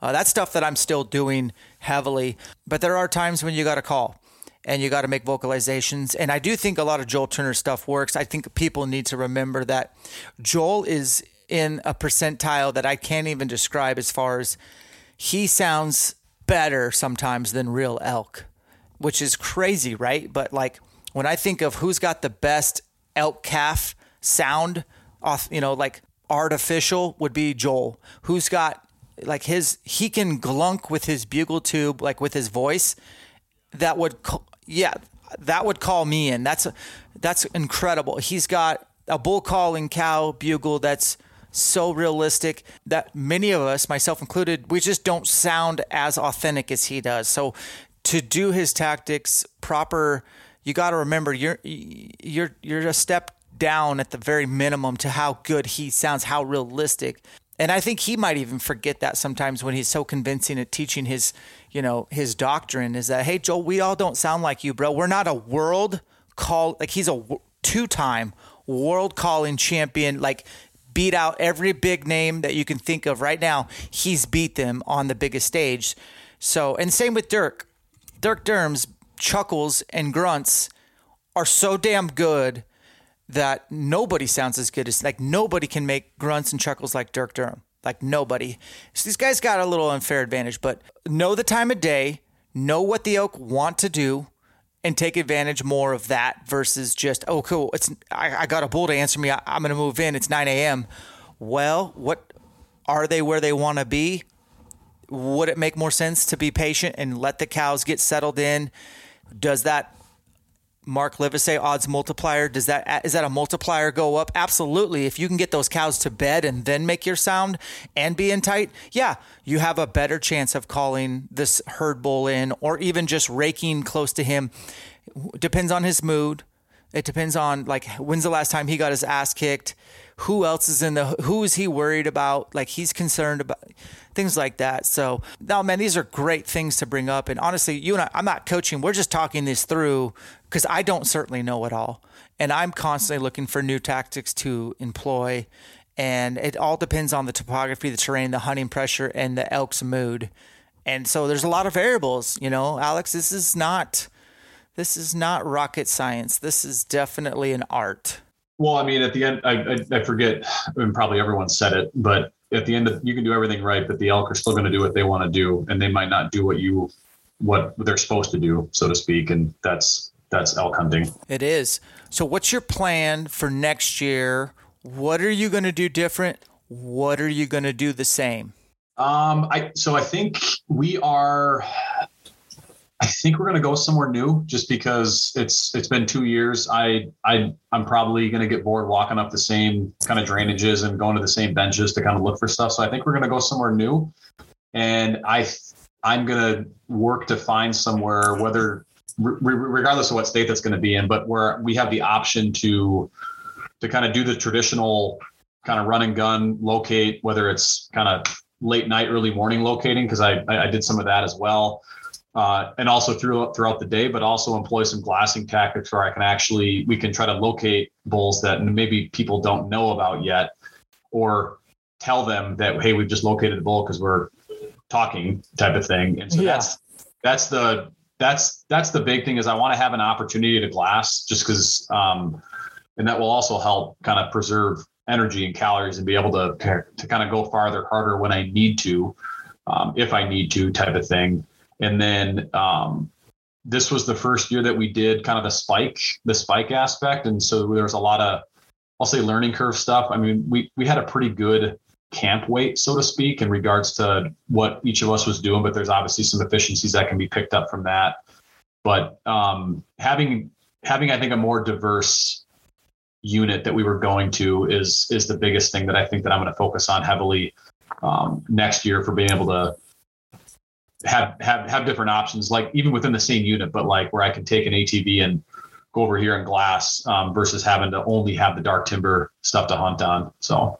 So, how many points do you have in the states out west? What's your portfolio look like? It's it's pretty uh it um unlike um, Ben Stiller and meet the and meet the parent or meet the Fockers. It is not strong to quite strong. It is. Uh, it is. Yeah. Um, the I, I, think I've got two in Colorado, two in Montana, like two in Wyoming because I, I started doing this stuff a couple like once I started elk hunting, um, and so it's it, it's still pretty pretty new and and and I understand too that I'm not going to get to hunt like certain units and just because I'm not going to get to hunt them, and so I'm fine burning at least I think that I'm fine at this point, burning two to five, two to three points just to get a, a limited entry hunt where I know there's going to be less people and I can have a just a much better kind of ratio of elk herd to deal with and be able to kind of have a different experience every two, three years. So that's kind of the plan. Um, and so that's what we're building up to right now. How that's executed, I think, will change over the next few years. But um, but yeah, Colorado, Wyoming, Montana is, and then I think I, I, I always get the two mixed up, but it's either it's either Nevada or Utah that I have a point in as well. Um, but I mean, the big three, I would say.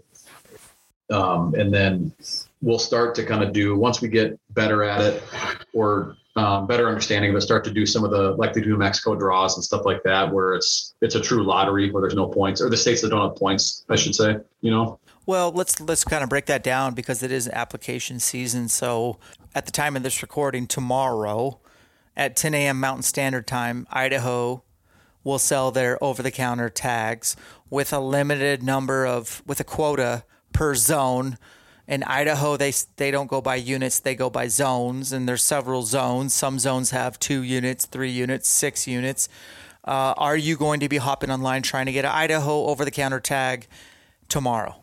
No, no, just because it was just because it'll be too quick a notice for me, uh, for me and my hunting partner to be able to to do that. So that that'll be something that. And that's honestly the biggest downfall to their new system is that you can't really plan hunts with other people now because you could log on and get right into the uh, you know to the system, and your buddy could be in the queue for ten hours. Once his turn comes up, he goes to try to buy the same zone as you, and it's sold out. And so it's really frustrating. Fly as a party or something like like you no. can in other states. Oh, you're going in to buy. There's no, you're not even applying. You're just going in to buy, and you can't go. Well, I want to buy my buddy's tag too. Now that I'm logged in, no. So it's really unfortunate that they changed it to that. Now let's talk about. You said it, you know, two to three years to get a limited entry tag. That's that's not what you're getting. You're getting two to three years to get a general tag. So in Montana, it's probably going to take three points now to get a general tag or even a deer elk combo tag. So you have two points in Montana. And so when Montana's draw comes, you'll be able to buy a preference point before the draw. So you'll actually go into Montana with three this year. Yeah. Yep. You will probably draw, especially if you like put in for for the general combo I don't know what it is, but I think they reward the combo even more. You'll be able to get your general combo, and then you'll have an elk tag that's good for six weeks of archery, six weeks of rifle. You might plan on hunting Montana, or at least put on at least on paper, Alex. So you might be able to start e scouting a way ahead of time. Yeah. Now Wyoming, you have two points. Yeah, I think so. Yeah, I, I have to look at my spreadsheet, but yeah, I think I have two points there. You're going to need to put in for their special, which there's nothing special about their special. It's still a general tag. It's the same 700 general tag. It's just $500 more, and it theoretically is supposed to put you at better odds. So if I wanted to draw Wyoming really, really bad, and I had two points going into their draw, I would probably have to fork over the extra 500 bucks to try to really draw that, and there's still no guarantee. Yeah, yeah. If you had three, I would say, yeah, you're probably okay to put in for the regular general. And the nice thing about Montana and Wyoming is that if you have a general tag, you can hunt any unit across the state that's a general unit. So you're not in a specific zone like, say, Idaho or whatever. Very similar to your Colorado experience, where if you have an OTC tag, you can hunt any OTC unit across the state. Yep. Yep. So the problem with Colorado is when they cut over the counter tags or they make some OTCs require a point now, which they've done. Yeah, they've done that to some of the southwestern units. I think they. Yeah, your San Juans, man, like all that stuff. So now those guys can't get draw their tag. Well, that's going to put more guys in the other units, and so you got a lot of congestion in Colorado. But at least you're elk hunting. So um, Nevada, you're just not going to draw unless you have a lot of points. I've drawn Nevada elk, and it was double digit points, and I'm still waiting to be able to put back in. It's like a seven year waiting period once you draw. Yeah, that's yeah, that's one of those where I think I'm I'm kind of I'm buying it because it's I mean it's I, I don't want to say it's cheap, but it's it's it's certainly not cheap. Their tag, their license is over two hundred dollars, and it's a fifteen dollar species application fee.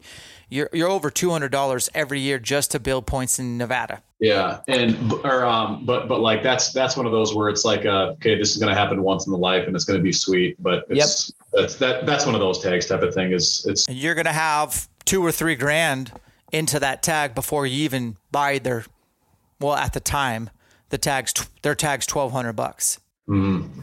So you'll it'll be a four or five thousand dollar hunt. It better be a good unit. It better be a sellout type thing where you go down. I mean, Nevada's special. Now Utah, Utah's a tough state, man. Like um, because they don't they don't have a lot of non-resident limited entry elk tags for you to draw, and the point spread on that bad boy is really big. Like I'm sitting here with 15 points in Utah. Okay. But I'm about a year or two behind the eight ball where I got a bunch of guys in front of me with one one more point. I need them to draw. I need them to die. Just joking, but I need them to out of the way. And I got a long. I got. If I'd gotten into the game a, two years before, I'd probably be drawing just about any limited entry unit that I wanted. And Utah's got big bulls, man. They they're just real stingy with their non-resident tags, and rightfully so. But one thing to keep an eye on for Utah is they have great over-the-counter, cheapest over-the-counter elk tag for a non-resident. And they got some stuff in there that's really good. I'm not going to say where to go. I would offline, but there's some opportunity in there, and they're already looking at making changes to limit the free for all over there, uh, including with residents. And so there are proposing changes. We'll have to keep an eye on Utah, especially for those that go over the counter. But not a lot of people go to OTC Utah non res, and it's a viable option, um, especially in certain parts of Utah. Uh, so I wouldn't take that off your radar.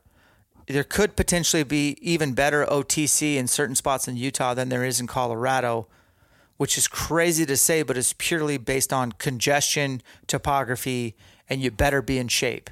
Yeah. So, what's your plans for uh, any other states? We kind of covered Montana, Wyoming, Utah, Nevada. You you said New Mexico. You're not putting in. Bakcou e-bikes. These guys provide awesome e-bikes for the mountains. I use them out west, specifically logging roads. They have more torque than any other e-bike competitor. They're built for hunters by hunters. They're an awesome brand to work with out of Salt Lake City. Check them out at bakcou.com. Blackovis.com is where I buy all my hunting gear. I have a discount code that I use myself. It is Elk Shape. It takes 10% off. Their shipping is fast and free. Their selection is vast and deep. Go to blackovis.com, check out their full lineup of clothing, footwear, optics, archery, arrows, camping, and all the brands. SpyPoint Trail Cameras, the world's number one cellular trail camera brand, extremely affordable. My favorite is the Link Micro LTE, the smallest best value camera, dependable, reliable. Go to spypoint.com and check out all their options when it comes to trail cameras and accessories. Kifaru International, my good homeboy Aaron Snyder and Frank the Tank, these guys are American made, 100%. I typically use the Hoodlum, the 22 mag, or the Striker XL in the backcountry. The frame is second to none head over to Kifaru International. Be sure to check out their packs, their frames, tents, shelters, sleeping systems, stoves, lots of accessories, as well as closeouts. You won't be disappointed. Mathews Archery, introducing the all new V3X. You have a 29 and 33 option. These guys are out of Sparta, Wisconsin. Head over to MathewsInc.com, click the bow builder, and start customizing your next awesome bow hunting rig. Crispi USA. Head over to crispius.com, peruse the vast selection of awesome boots from mountaineering, backpacking, and of course, my favorite, the Colorado GTX for elk hunting. There are also some good options for everyday wear, like my daily driver, the Attiva Mid GTX. And then if you're into stocking like I am, look no further than the Lapponia GTX. Check out the core boot lineup. Everything starts from the ground up on your next adventure. Choose wisely. Be sure to check out crispius.com. No, we're not. Just because they don't. My it, and, and, honestly, just talking about this is this is exactly what I need to be kind of focusing on for next season. Actually, figure this shit out a little bit more, type of thing. To have the more three, five, and ten year plan dialed in versus thinking about just only next September. But um, it was my understanding that New Mexico doesn't do points. It's just a it's a strict lottery, correct? Which would make to me it would make sense that it is an absolute must apply since there's no reward for for points, you have as good a chance as me who's been putting in I drew New Mexico 2006, killed a bull 2007, killed a bull, haven't drawn since, but I've put in every year since then. So starting this year, you should put in and maybe you'll draw. And the reward for you is that you haven't been putting in for as many years as me, but we have the same chance 6% of the, up to 6% of those tags are going to go to DIY non residents with no bonus points. And it's super cheap to put in. I think you just have to buy your hunting license, which is less than a hundred bucks. And if you draw, great. You, you, they'll charge you your tag fee, which is like six, seven hundred bucks, and you're going to New Mexico. New Mexico offers two options. You got the first through the fifteenth, or I'm sorry, the first through the fourteenth, and then you have the 15th through the 24th. Majority of the people put in for 15th through the 24th because they think that's better bugling. I'm here to tell you the 1st to the 14th just as good, if not better, because the crowding is less. And I think you know they I think you can put up to three or four options. Careful because they'll ask you if you want to put in for a cow tag. You don't want to do that. Just put in like three good units that draw your name. You're going to New Mexico you're going to have a great experience. You can do some research on which units. It's pretty well known that anything southwest New Mexico, like Gila, is amazing. Anything around the Gila is amazing. But I'm here to tell you there's elk in every part of New Mexico, and it's a must apply state because it doesn't have points. Yeah. Yeah, that's that's really good feedback, and, that, and I've heard that before, but just haven't actually taken the action to go and do that and get get my get my uncle dialed in and on board with that as well. So this and you guys can put in together. You know, that's good stuff. Yeah. So then, you know, you don't run the risk of you drawing him not. You guys can put in your applications together separately, separate credit cards, but still be on the same ticket. And maybe you'll draw together. And I think it'll be a great experience and uh, bump your odds up a little by trying to get the first through the 14th. And um, you can even contract an outfitter and be in the outfitter pool, give you a 4% more uh, chance, but you're going to have to pay the outfitter. And you may not have to be with him the whole time, but you got to be with him at least for two days. Um, but that doesn't always work too. So uh, I would put New Mexico on your radar. Um, what about training wise, physically? Like, how did you feel like you you know showed up to elk season this year? Would you change anything or run the same play? What are you looking at there? Uh, physically, physically, I felt physically I felt good. Um, obviously, you come home losing losing a little bit of weight and a little achy and sore. Um, I had I had I had such a hard time getting a new set of boots because everything was freaking sold out, and I needed a new pair because my other ones I had blown out. And um, and so I got a great pair of um, of, of boots, but just up in Wisconsin, the the level of topography is different than than out than out west. And so I had a couple even I mean I had put probably 100 miles on these boots with with weight on them like with with rucks and, and stuff like that kind of going up and down hills but wasn't doing enough side hilling or kind of off trail work and I had a couple souvenirs on my on my feet to to to to remember that with, so to speak. And so that's a big thing that I need to, um, or that I will prioritize more of doing more of the kind of cross country, off trail work around here, which still not as good, but it's but it's something. It's better. And then, I mean, no matter how good my legs feel going into it, there there can always be more. So, kind of doing more more leg workouts, more chads, all that crappy stuff. So yeah, just getting miles under your boots with load onto your shoulders no substitute. I don't do a lot of backpack training. I've been pretty vocal about that, but I do do a lot of hunting year round. I mean, I hunt spring bear for five, six weeks, and uh, we do a lot of TAC events, and I do hiking.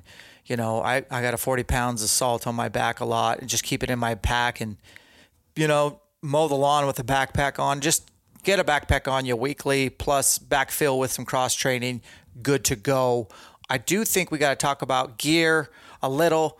Uh, what was some home runs when it comes to new gear this year that worked well? And also, while we're talking about gear and supply chain, I think this is the next year, 2022, that this might be the year you don't wait till July and August to load up on gear, uh, and that maybe you start being a little more intentional and sprinkling in some gear upgrades earlier in the year just based on supply chain issues. But what was the gear? What was some home runs for you gear wise?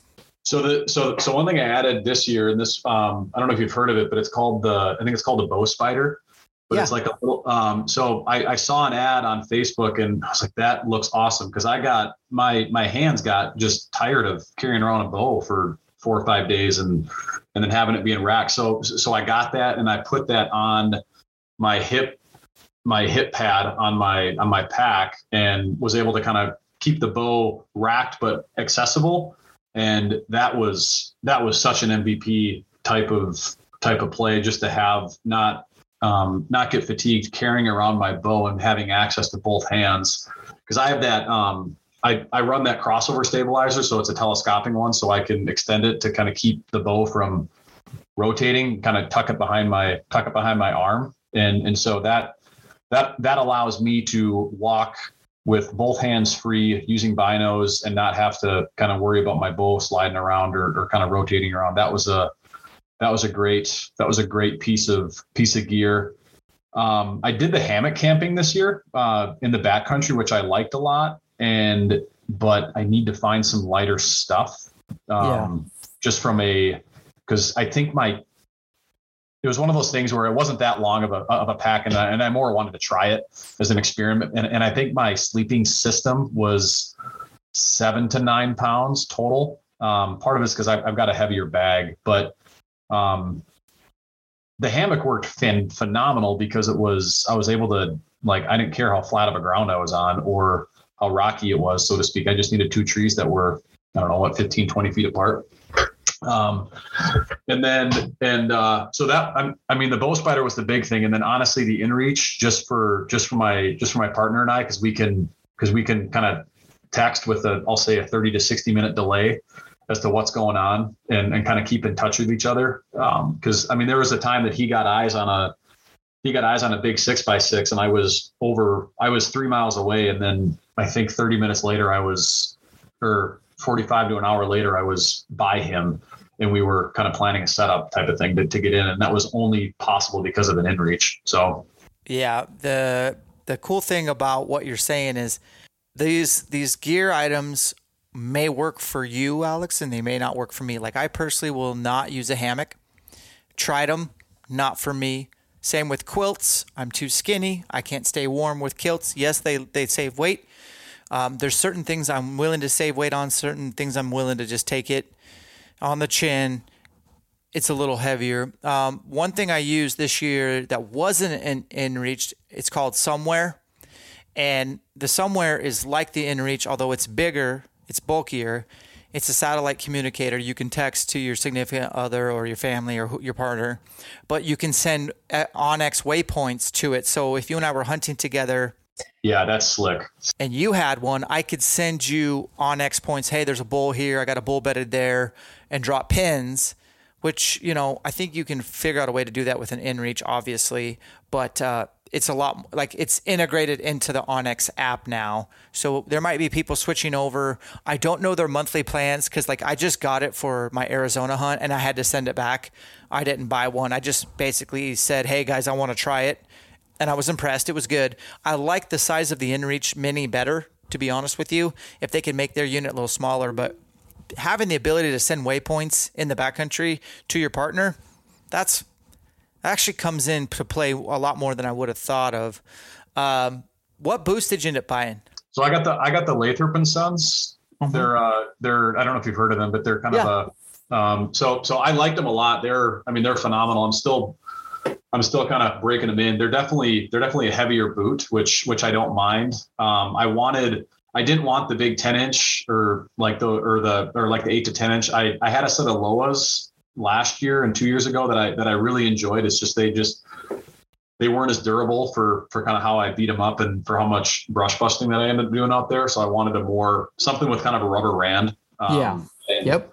Um, and so I I had such a phenomenal experience talking with those guys. Um, and and and so that's what I ended up getting. Really, really enjoyed them. We'll we'll run them again for as long as they last. But that's what I ended up getting because honestly, like like Crispi kind of track all the I mean all the all the main brands were all sold out of like size 12 of uh, of any boot that you might think about bringing out west because everyone was trying to buy them. And this was back in like I think June. It was or like May and June. It wasn't it wasn't like August and crap. I need to get some boots. It was like early early summer. I was trying to get some stuff so I could get some miles underneath them, and everything was sold out. Um, mostly because of supply chain or factors being. I mean, a lot of these boots are made in Italy, and they had some severe shutdowns and uh, different different tactics for navigating the last two years than than other countries have had, and so that's I, that's what I think contributed to a lot of it. But but yeah, I yeah the Lathrop and Sons have been have been really good so far. Just a, they're just a, a, a bigger, bulkier boot, which I don't mind. No, that's cool. Um, I was going to ask you, are you still running the VXR? Yes. Yep. Yep. So I've got that, and then I've got the Vertix as my as my backup. And um, do you remember? Well, actually, you know, but but Jeremy Lopez. Yep. Love. So Jeremy. I actually, yeah, yeah. So I actually bought a couple of accessories off of him because he, I, I think he got something new and he wanted to get all new stuff on it. But I got, um, I might run it this year, but I, but but I have the because I have the I really like the Fast Eddie where I can run it as a four pin and then have that bottom pin be my be my slider type of thing. But it kind of gets um, it kind of gets crank or cluttered, so to speak, in inside that inside that recticle. Um, and so the one that I got from him was actually that two pin uh, single post, which I really really enjoy. So I'm gonna I'm gonna run that a lot this winter.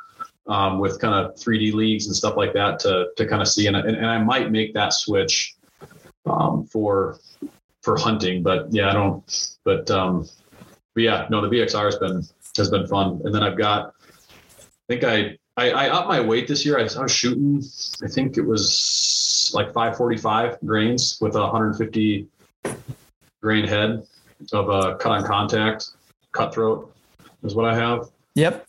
But um, beef, I, I beefed up my arrow a little bit.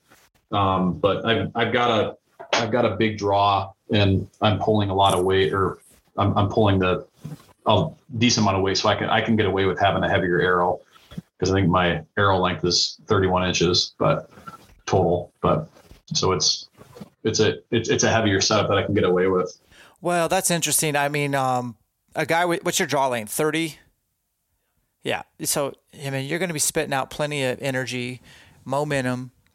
Uh, it's just a matter of finding the sweet spot for you and minimizing, you know, get the pin gap appropriate for elk hunting where if you misjudge the yardage which th- things do happen fast while elk hunting that you're not paying a price and hitting top of the shoulder no man's land or missing or hitting the brisket.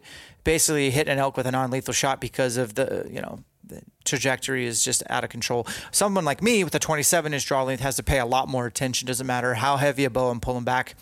If I go really, really heavy, which what does that even mean? Um, Lincoln logs are awesome on elk, but they're also not when you you know, a lot of times you just don't have an option to range. And my rule of thumb is to always range any animal I shoot. Um, and I'm pretty good about that, but things do happen when you party with the elk. Alex, where can people find like find you on social? I know you're not huge, but uh, I know you're on Instagram. Uh, and I think there could be people that want to reach out or like, dude, this guy's hardcore. I'd love to, sh- you know, share ideas or training ideas or shooting. Um, Alex is just the real deal, guys. So, as diehard as a Wisconsin elk hunter gets, this is the guy. What's your Instagram?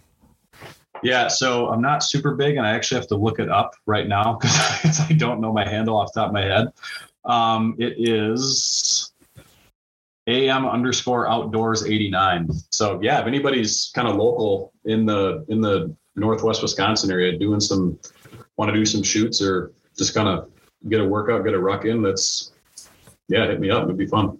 Yeah. And and honestly, man, like you're just another guy who's loves elk hunting but has his life in a position to where elk hunting's not your number one priority. Faith, then family, maybe work, you know, fitness, and then elk hunting's I mean, it's down there, but it's still something that you're utilizing as leverage to, you know, make yourself better every day. And that's what it's all about. So, at the time of this recording, man, we're doing December Chub Challenge starts tomorrow.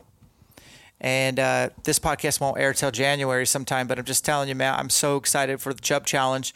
Hopefully, people take to it like last year. I kind of stumbled into it. I just like posted something on November 30th, 2020, and was like, uh, yeah, I'm doing the December Chub Challenge. Uh, here's how to enter. It's free.